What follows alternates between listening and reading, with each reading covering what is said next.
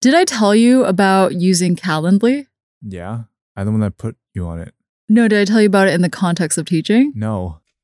This is Making It Up, episode 184, co hosted by myself, Charisse Poon, and Eugene Kan. We come together on a weekly basis to talk about things that we are interested in, have questions about, want to get each other's thoughts on. Making It Up is produced by MAEKAN, which is original storytelling at its purest, through captivating audio, engaging words, and beautiful visuals. Making It Up is an exercise in analyzing and dissecting important movements in creative culture. It's an opportunity to sound off on each other and make sense of the complex, intertwined world we live in. We try to come to some sort of conclusion in order to be helpful to you, our listeners, but really, we are working through things and we appreciate you working through them with us. Making Up is supported by our generous Patreon members. To help us keep going, consider becoming a member at patreon.com slash MAEKAN for Discord access, shop discounts, exclusive newsletters, and more. Let's get into it. Man, I really wish we were sponsored by Calendly because literally what I'm about to say is going to be like the best Calendly plug.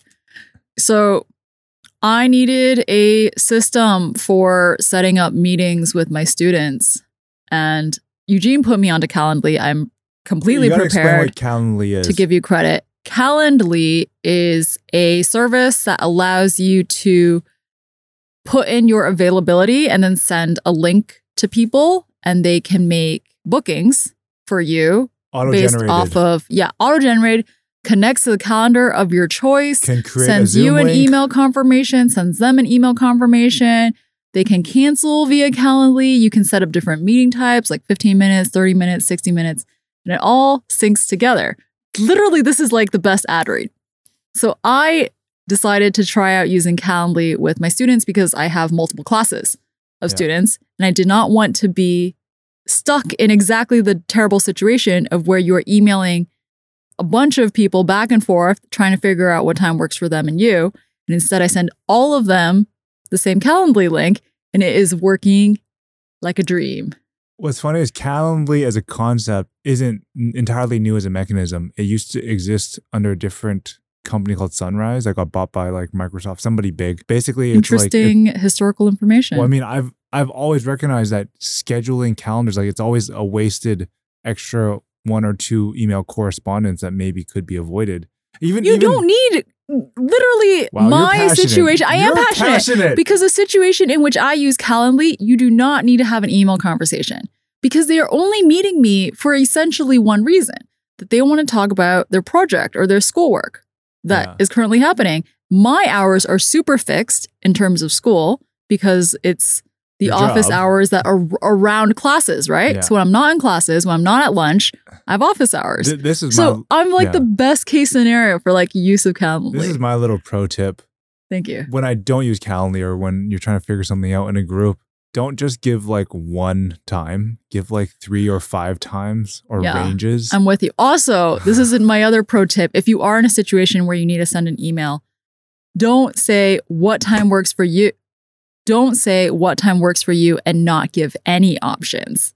yeah. Always open with two to three options. And if they don't work for them, then they will propose Yep. an alternative. Yep. Good opener. Scheduling tips. That's what people Yeah, need. Man, I yeah. Honestly, when I started using Calendly recently, it was actually like such a such a relief. I don't like. No one enjoys trying to find time. No. And it works across time zones. Yeah. Hey, if you work at Calendly, get in touch. Yo, I'm gonna You send this to Calendly,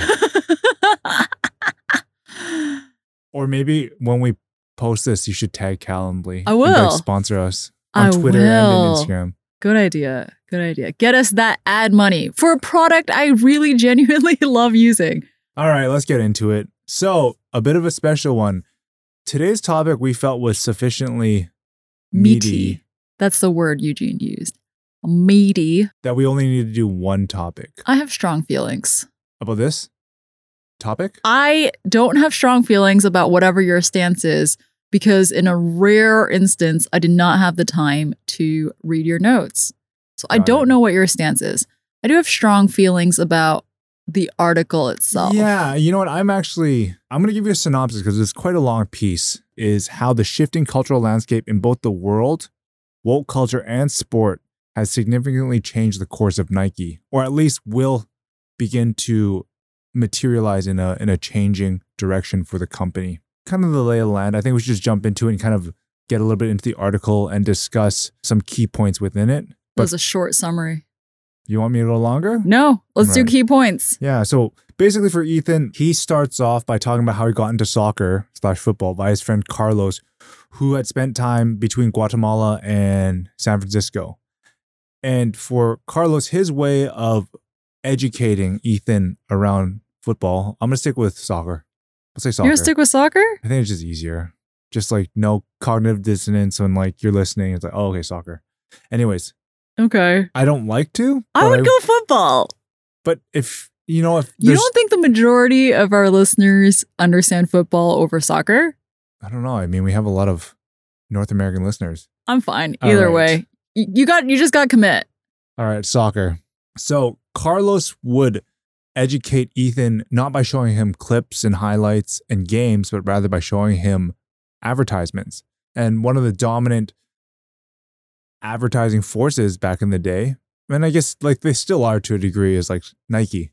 But even more iconic then Yes. than now. And a lot of the ads that Nike's done over the years, whether it's soccer, or basketball, whatever, they're super iconic. Like I still remember quite vividly those advertisements. And it's quite interesting because the jumping off point for this article actually does come down to advertisements and the style advertisements, which in the eyes of Ethan are maybe like a reflection of where the brand's going, which makes total sense, right? Like the advertisements and the messaging are indicative of where you want your brand to go or how you want your brand to be perceived. Sure. Yeah. Right. Throughout the piece, he does punctuate with YouTube videos of different Nike ads through the years. I didn't even watch them. I like kind of knew exactly which ones they were. well, which is because you're so tapped No, in. but that's I had to iconic- rewatch all of them. That's how iconic they are to me, anyways. Right? to Eugene. Yeah. Like that's what I'm saying. That I, that's the impact of these ads. I was just pointing out that you are correct that there's sort of a guiding structure of following Nike ads through the 90s to now. Quite early on to the conversation, Ethan sort of puts his flag in the in the ground and says, "Modern Nike ads will never be so remembered. It's not because we're so inundated with information these days, though we are. It's not because today's overexposed athletes lack the mystique of the 1990s superstars, though they do. It's because the modern Nike ads are beyond fucking terrible." And then he offers this explanation. They're bad for many causes, but one in particular is an incongruity at the company's heart. Nike, like so many major institutions, is suffering from what I'll call existence dissonance. It's happening in a particular way for a particular reason, and the result is that what Nike is happens to be at a cross purposes from what Nike aspires to be. Right? So I like the terminology of existence dissonance. Mm. Maybe, but it's because it sounds solid. good. He goes on to reference something from Sara Germano of the Financial Times, and she shares this really strong passage that sums up Nike's state of affairs. It's been a tumultuous period for Nike, says Trevor Edwards, the former brand president of the company who left in 2018. It is so based on passion for sport, passion for the Nike brand, and that passion is starting to dissipate internally. The result is one of the most challenging moments in the company's history. It must contend not only with a radical shift in retail strategies, but also the wider cultural reckoning with the intersection of race, gender, and power. In interviews with current and former employees, industry leaders, consumers, and retail partners, divisions emerge over how to tackle such issues while remaining true to the spirit that has set the brand apart from other sportswear manufacturers. One question looms above the rest Is it the end of an era for Nike? And Trevor Edwards is worth mentioning because he left on not so good terms from Nike. Mm-hmm. I don't, I don't have like there was a bit of a dust up internally in Nike.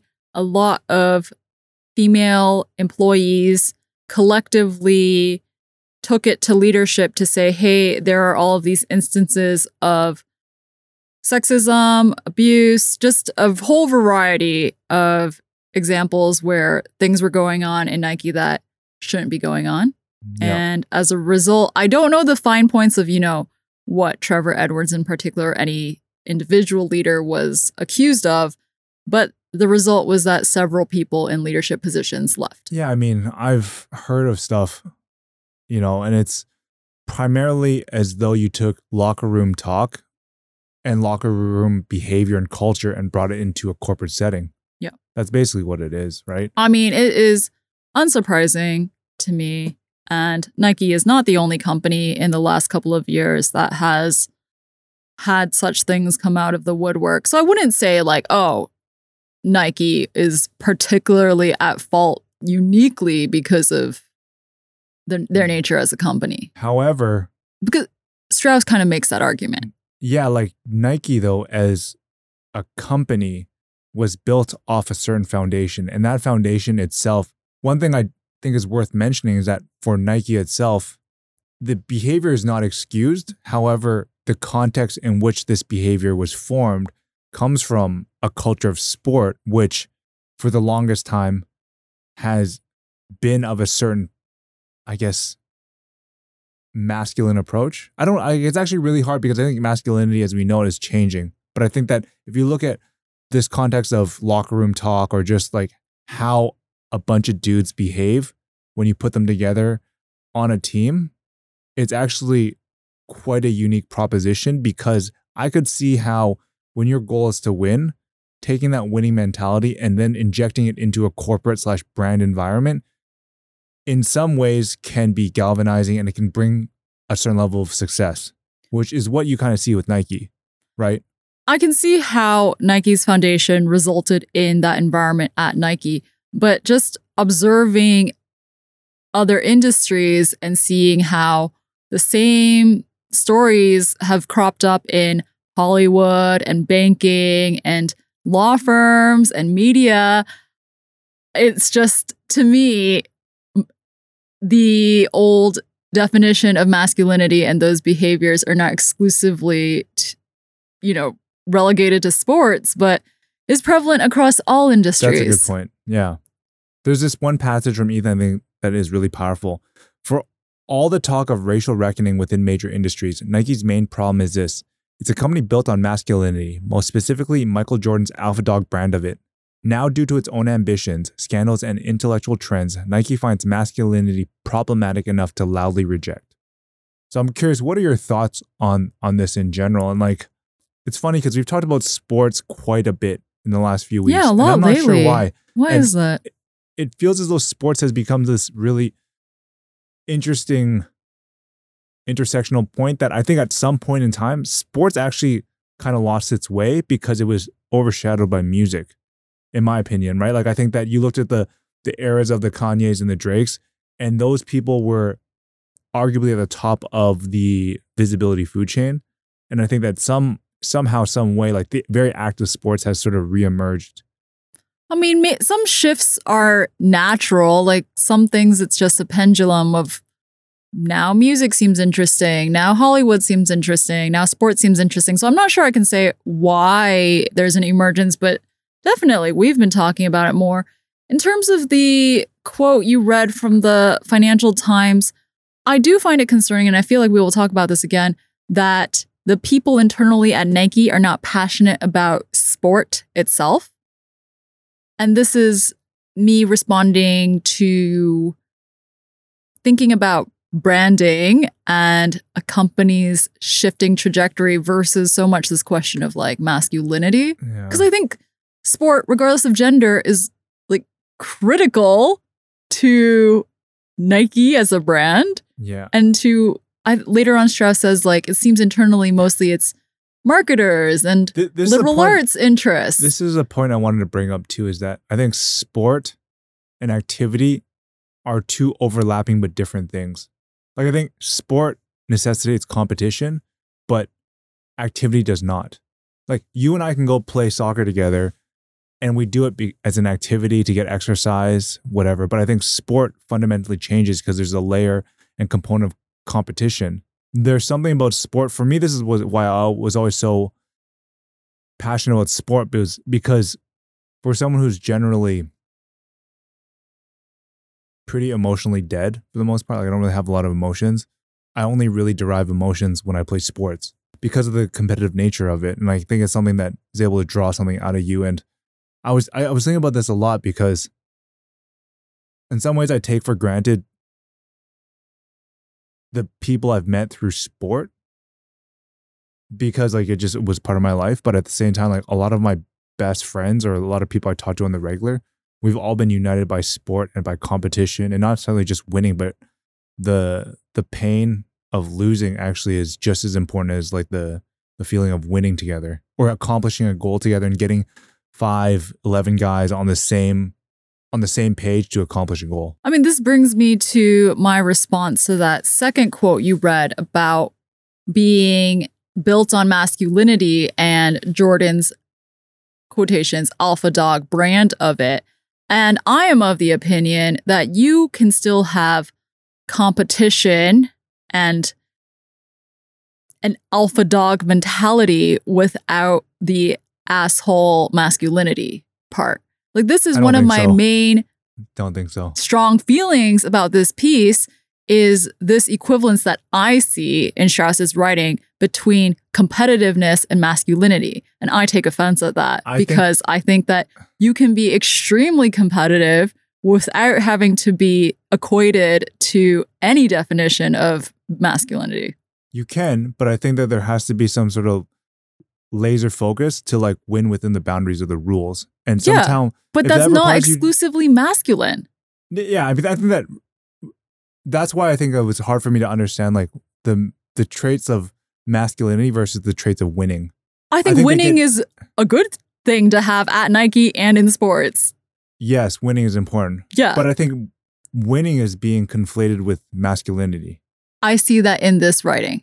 But you disagree otherwise. I disagree I that it has to general be conflated. I think the general norm, like a general expectation in discussion, is that winning and masculinity are two things that go hand in hand, and being always right. And I don't I think, think that's very unfortunate. it's unfortunate, but I, I just think that's the reality of it.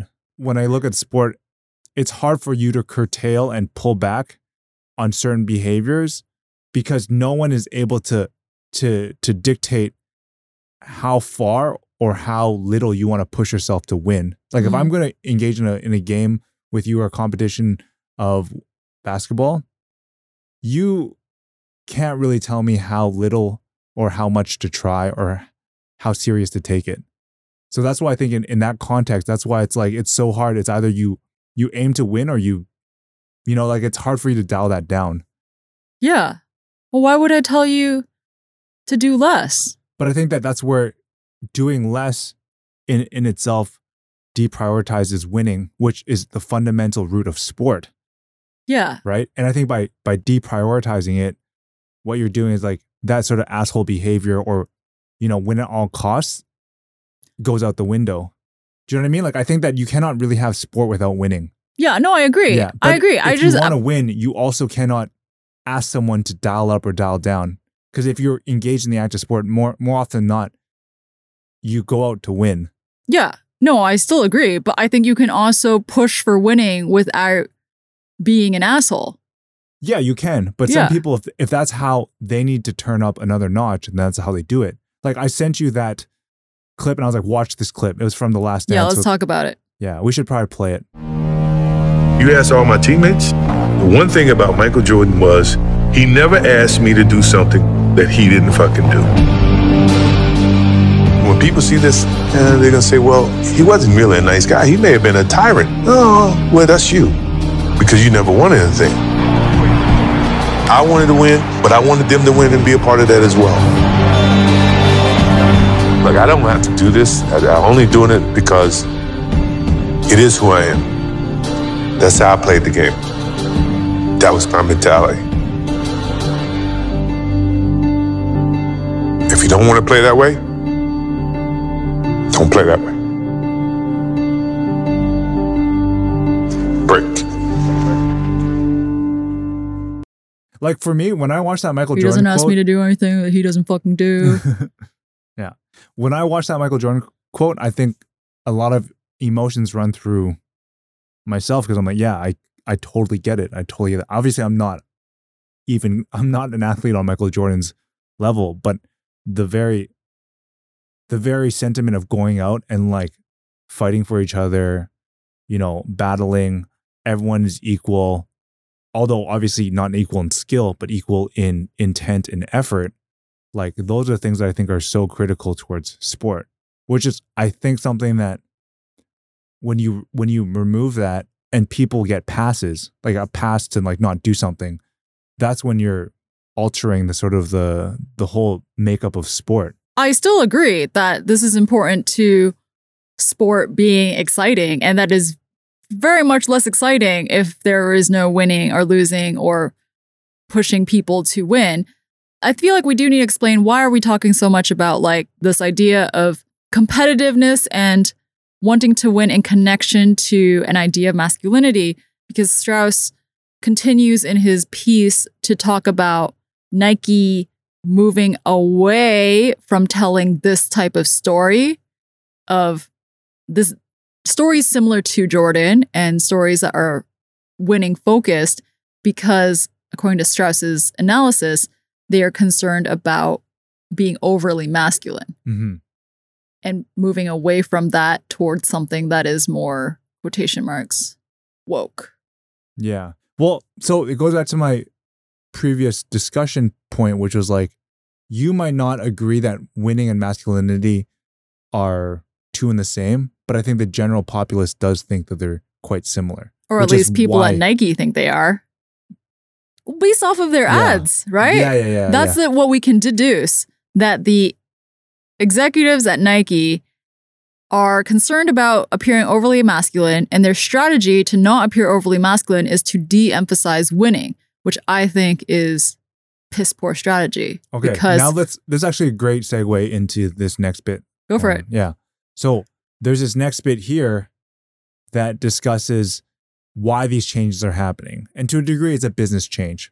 So he goes on to talk about this idea called the undecided whale. The idea is that a company, as it aims to grow more expansive, starts catering less to the locked in core customer and more to a potential whale which demonstrates some interest. Sure, you can just keep doing what's made you rich, but how can you even focus on your primary business with that whale out there swimming so tantalizingly close? The whale, should you bring it in, has the potential to enrich you far more than your core customers ever did. And yeah, yeah, yeah, a bird in the hand is worth two in the bush, but those were birds. This is a damn whale. And so you start forgetting about your base, which is in many ways, this is indicative of almost all like publicly traded companies to an extent where they always need to develop new products, new product lines, divisions to capture more and more revenue. So this is not a concept that's unique to Nike. However, this is for you to push back and say that this whale client, this whale demographic of females don't care about winning. And that's for you to kind of like identify if you think that's true or not.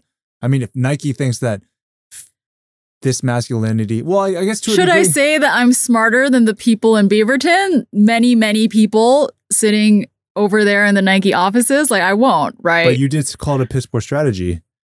Well, in my humble opinion, All right, you're walking it back. Charisse, no, I stick, I stand by my opinion. But uh, okay, they must have. Re- I can only assume that at the scale of Nike, they have done research and collected data, and the numbers indicate to them that they should go after the whale of the female market. And I assume that they have also done user testing, focus groups, etc., to determine that what appeals to this whale are these ads. I could be wrong about my assumptions. Maybe they have done none of that. I would look at the generational shift we see right now where exclusivity has kind of gone off to the wayside because exclusivity and winning are similar, right? Like there can only be a handful of winners. But if you look at where we are today, you you you're I'm making a huge face because I'm not sure so- that exclusivity and winning are non-compatible. Mm, uh, you Sorry, because it exclusivity in itself winning. I don't think that winning has to promote a message of exclusivity. there can only be at most three people on the podium, Yes, but right? it's aspirational. But I think aspiration, what I'm trying to say is that we've now shifted away from a world where it's more about us aspiring to be the winner and more about us participating collectively. And you see that in the way brands are built now. Even high fashion brands are now moving away from the fact that like you aspire to buy this handbag and it's actually about let's find ways to get everyone involved. That's different though. No, I think it's quite similar. No, but it's- actually quite similar. The strategy there makes more sense because there isn't like a clear demarcation of a winner in luxury. But- Whereas like in sport, there is a No, winner, winner- of a race. the winner in luxury is the one that has ownership of it. Like I am winning because I'm holding this product that you cannot have though. But so many people can hold the product. Relatively You, there speaking, can yes, only no. be one gold medal winner of the 100 meter sprint at the Olympics. Literally one person correct in but the then world. You can break that down Okay. into sub competitions like the the soccer league in your city, the basketball league. Like what I'm trying to say is that we actually now probably care less about winning. We care more about a group participation. And I think that's where we're headed, where it's like in some ways the softening stance and the the demasculinization of Nike has pushed it actually to be a bit more around the world of like participation. You know what I mean? Especially some of the ads. No, okay. okay. There are things I agree with you on, and then there are things that I disagree with. But I I agree about what you're pointing out that in terms of this current attitude and atmosphere, people are focused on group participation, collaboration, community, those types of themes. However, when it comes to sports, I still think that I agree with Strauss in the sense that it's not great advertising and Oh, it's totally, not good Totally. for Nike. because there's no there's no sort of friction there's no sort of like that Yeah. sort of you remember we talked about that a few a few episodes ago about the the story arcs Yeah, yeah, if yeah. it's from the get-go set up as being like happy positive there's, There's, no yeah, there's no tension. There's no rise or fall. all right This goes nowhere. It's plateau. The part the point that I disagree with is again that connection that is being made between masculinity and competitiveness. yes that's my main uh, disagreement is that it's tied closely together. And you said, well, maybe you and I stand sitting here can see that competitiveness can be in men and women and is not exclusively masculine. Mhm. And you argue that actually, in the general populace's view, competitiveness is still tied to masculinity. yes And- My argument, having done no research sitting here, is that I disagree and that Yeah. competitiveness can be viewed universally. I, I would still think, I, I, I look at these ads and I don't actually, I personally, I know this is anecdotal, but I don't see like Ronaldo winning and feel off put by it. Like I'm being excluded. Like I still have that sense of Mhm. feeling like, ah, that's aspirational. I should go you know, buy sports gear and try harder. Mhm. I don't maybe an maybe I'm an outlier is what I'm Yeah. saying. Yeah. So Nike strategy. Um, should we kind of vaguely, or not vaguely specifically, but there's like a couple of contemporary Nike ads that maybe we should try to describe so that people get a sense of what these campaigns Yeah. have been about. Sure. There's one ad that I saw. I don't know of all the ads you watched, which one stood out the most to you? There's one that I watched with Marcus Rashford, who is a striker forward for the English national team for soccer Football. Is this one of the new ones? it's one of the newer ones. It's from I want to say 2021 actually. But anyways, what's really interesting about this piece is that it leverages a personified ball that has like a talking ah, a talking that mouth. one. Yeah, I, I remember. I just don't know who Marcus Rashford Oh, yeah, is. yeah. That's So- probably why it So didn't work on me. basically, if you watch it and you're any in any shape or form familiar with English football culture, soccer culture, oh, did it. If you're familiar with English soccer culture, this is such a stereotypical view of how you know an old school older school soccer fan is like there's a lot of things that you need to be a lot of traits you need to have to to win and a lot of it's like comes down to greed like be greedy and score the goal yourself right?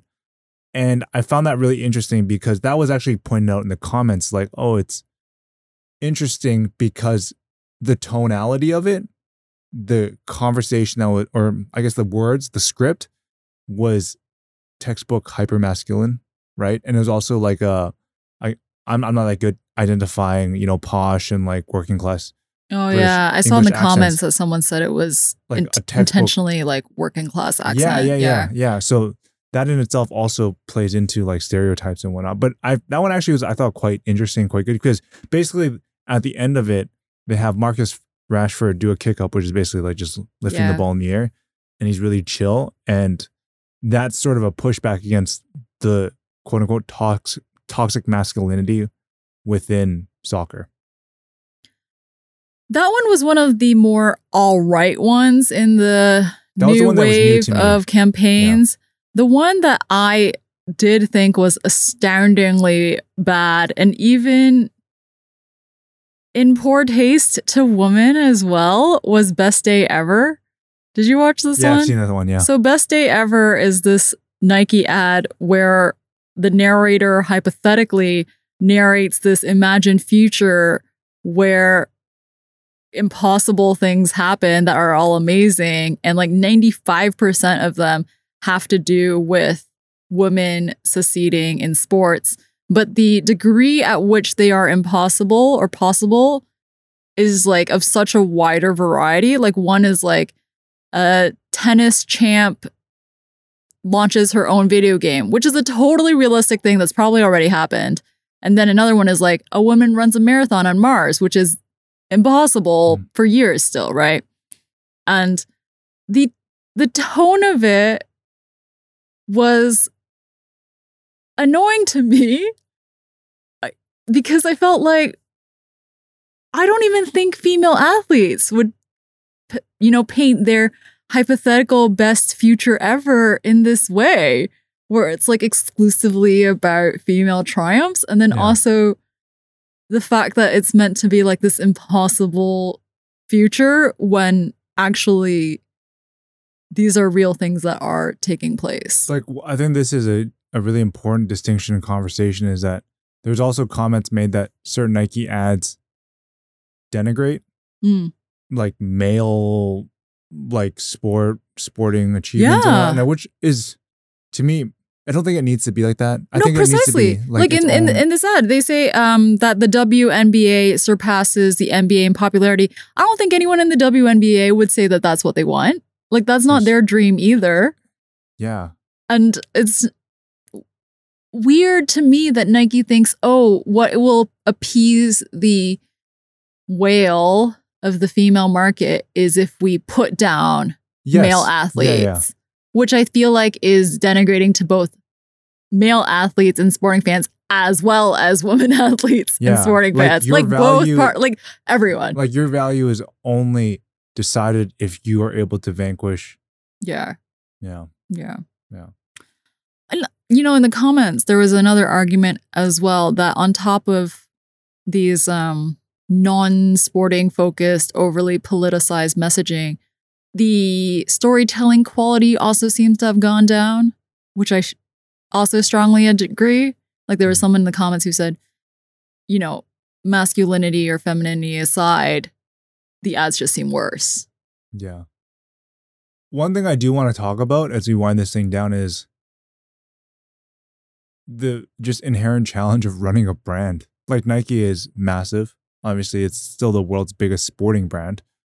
Yet here they are needing to tackle something that honestly it's out of their control. Like culture, society, everything is moving a certain way. They can either choose to not participate, which in the past, because for whatever reason, it just, you know, these trends and these movements were less pronounced, they could just sort of like step aside and do their thing.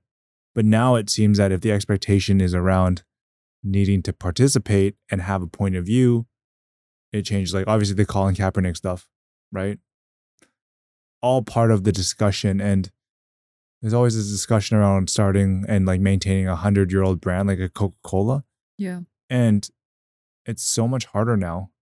It's honestly crazy because uh, it's not to say Coca Cola hasn't gone through its own ups and downs, but I mean, at, a, at its core, it's a very simple product, right? Much simpler it doesn't than even Nike. really need to have any political leaning because it just exists as a junk food. Yeah. Like Lay's. They just chips. don't need to do something dramatically wrong, is what I think about Coca Cola. Yeah. But another straightforward brand that you would have thought had an easy time selling their product is Gillette.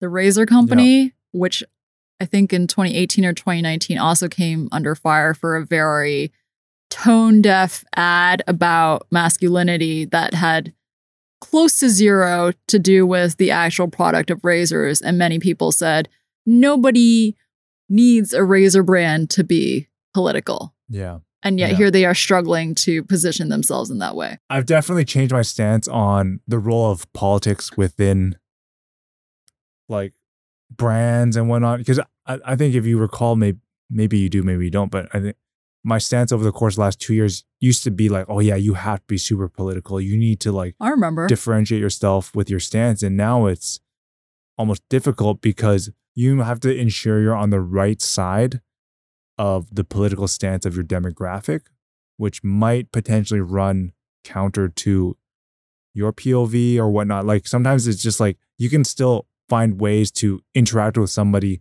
on a shared point of view. It just doesn't always have to be everything political. I remember these conversations because we were on different sides of it. You, in my recollection, were of the opinion that brands, not just pro politics, but that brands taking a stance on important issues beyond what they're selling is good because they have this power and this platform to make real change. And I was of the opinion that people should not have any expectation of brands to do anything more than to sell their product and to place a trust in them to care about climate crisis or Black Lives Matter or the women's equality movement is misplaced. And that is not where we should be looking. Yeah. And Yeah. so I don't have an expectation that brands would communicate that. One thing that definitely changed my mind was that the amount of stuff you had to keep track of changed significantly. Yeah. Like the number of topics Yeah. and to be educated about every single pocket of culture going around going on around the world. Yeah. Yeah. One more thing I thought was interesting as well from a branding perspective and the difficulty of companies right now is this move away from individual personalities, whatever you want to call it. In Nike's case, it is all star athletes moving away from Michael Jordan, the individual man, to a roster of athletes who are of varying ranks. And that's that's the same movement we've talked about where companies of any sector have moved away from like the one Kylie Jenner or whoever celebrity to working with a host of niche Mhm. influencers. And that is a much trickier thing to do. Mhm. And I empathize with that. Yeah. Trying to identify all of the many different leaders or people who have opinions who might tap into these disparate audiences versus just being able to rally around a single voice. Yeah. Yeah. I'm going to end it off with Strauss's last quote, his last paragraph that sums everything together. And it, in some ways, encapsulates everything that we've just talked about for the last few minutes. Ironically, Nike mattered a lot more in the days when its position was less dominant. Back when it had to really fight for market share, it made bold, genre altering art. The ads were synonymous with masculine victory. Plus, they were cheekily irreverent. And so the dudes loved them. Today, Nike is something else. It LARPs as a grandiose feminist nonprofit as it floats aimlessly on the vessel Michael Jordan built long ago. Like Jordan himself, Nike is rich forever off what it can replicate never. Unlike Jordan, it now wishes to be known for anything but its triumphs. Nike once told a story, and that story resonated with its audience. Now it's decided that its audience is the problem. It wouldn't shock you to learn that Carlos hated the new Nike ads I texted to him. His exact words were, I don't want fucking activism from a sweatshop monopoly. He'll still buy the gear though, just not the narrative. Nike remains, but the story itself has run out. Au revoir. From this, do you gather that Strauss himself is sort of this like is he is he yearning for the old school Nike or is he like against the wokeness that brands are now adopting and and in essence forcing them to change their business or their direction as a brand? I mean, it's hard to speculate, but I think it's also like those are almost two different arguments. Uh, one is like to be anti to to care a lot about the impact of needing to be woke on things you care about, and the other one is just like, oh, it harkens back to the old days. I'm actually not trying to like figure out what Strauss's opinion is, but I think those are the two competing things, and you can be on either side, but it doesn't necessarily mean you are against something if that makes sense like you're more you like there's something you can fundamentally enjoy and like about the way a brand does its advertisements and how it's so clear and what it's trying to do. But I think that when you need to appease and prevent any sort of offense to multiple people, the story can't really exist as this clear and concise thought. I suppose my answer is kind of to pick neither of the options you present because I would say that Strauss is ruminating that Nike has lost its way and is afloat, adrift, not knowing where it's going. But I wouldn't say that he says it has to do things exactly the same way that they used to be done. To not like repeat the exact same playbook because we're obviously in a different era. You have to respond to contemporary times. But I think it's that there could have been a alternative path from the past to now that they made a long series of decisions along the way that brought them to where they are. Because mm-hmm. I think it is, I mean, obviously it's easy for me to say, not easy to do. What I'm going to say is that it is easy, it is still possible to look at the current values of this generation and come up with something that could respond to them while maintaining a core of what your brand stands on. That's yeah. my optimistic, idealistic suggestion. Because yeah, one thing I take issue with, which you didn't talk about, and it's probably a tangent, is that Strauss talked about the dust up in Nike internally with the um, female employees raising their concerns. And he seems to suggest that part of Nike's public facing efforts in terms of ma- marketing campaigns are in response to their those internal issues. Whereas I think that you can resolve internal issues to do with how your employees are treated, with you know fair compensation, with HR that doesn't have to affect your marketing Mm-hmm. Does that make sense? Yeah. Like you can treat women fairly as employees and colleagues without that then needing to be your public facing marketing strategy. But I guess it depends though because my under my understanding is not that these female employees were complaining that oh the ads you make are too misogynistic, but that you know we are being mistreated by male executives, yeah. right? They're yeah. different concerns. I mean, ultimately, it feels as though it's just going to be a era in which it doesn't mean it can't go back, right? It's more about this is where we are right now and kind of see it. It just ebbs and flows. Like I think every generation might have a different type of concern or a different type of focus, albeit I think the future probably aims to be a bit more a bit more community driven in terms of like coming together to work together to accomplish a goal. We've now seen the impact of only a few winners when we need to develop some sort of opportunity where everyone is winning. I don't say that in some weird way, but it's more like the problems we face collectively now going forward will probably require a mindset that's more of a community driven approach, right? That that doesn't de-emphasize winning, but changes what are the parameters of winning in a different game. Like obviously sport is sport, but I think that you cannot discount that the way that a certain culture and society behaves or looks at the world won't influence how it engages in certain activities. I think those are good points. Yeah. Good place to cap things off? Yep. Let's do it. If you are interested in hearing more about MAEKAN, reading and listening to some of our stories focused on the sights and sounds of creative culture, you can visit us at maekan.com. You can also subscribe to us through your favorite podcast app and platforms. If you like this podcast, you can do us a huge favor by sharing this podcast with a friend or supporting us via patreon.com slash MAEKAN. Patreon members get access to the MAEKAN Discord where we talk about episodes of Making It Up and everything else going on in global creative culture. Become a member and join us in those conversations. I'm Eugene. I'm Charisse. And this is Making It Up.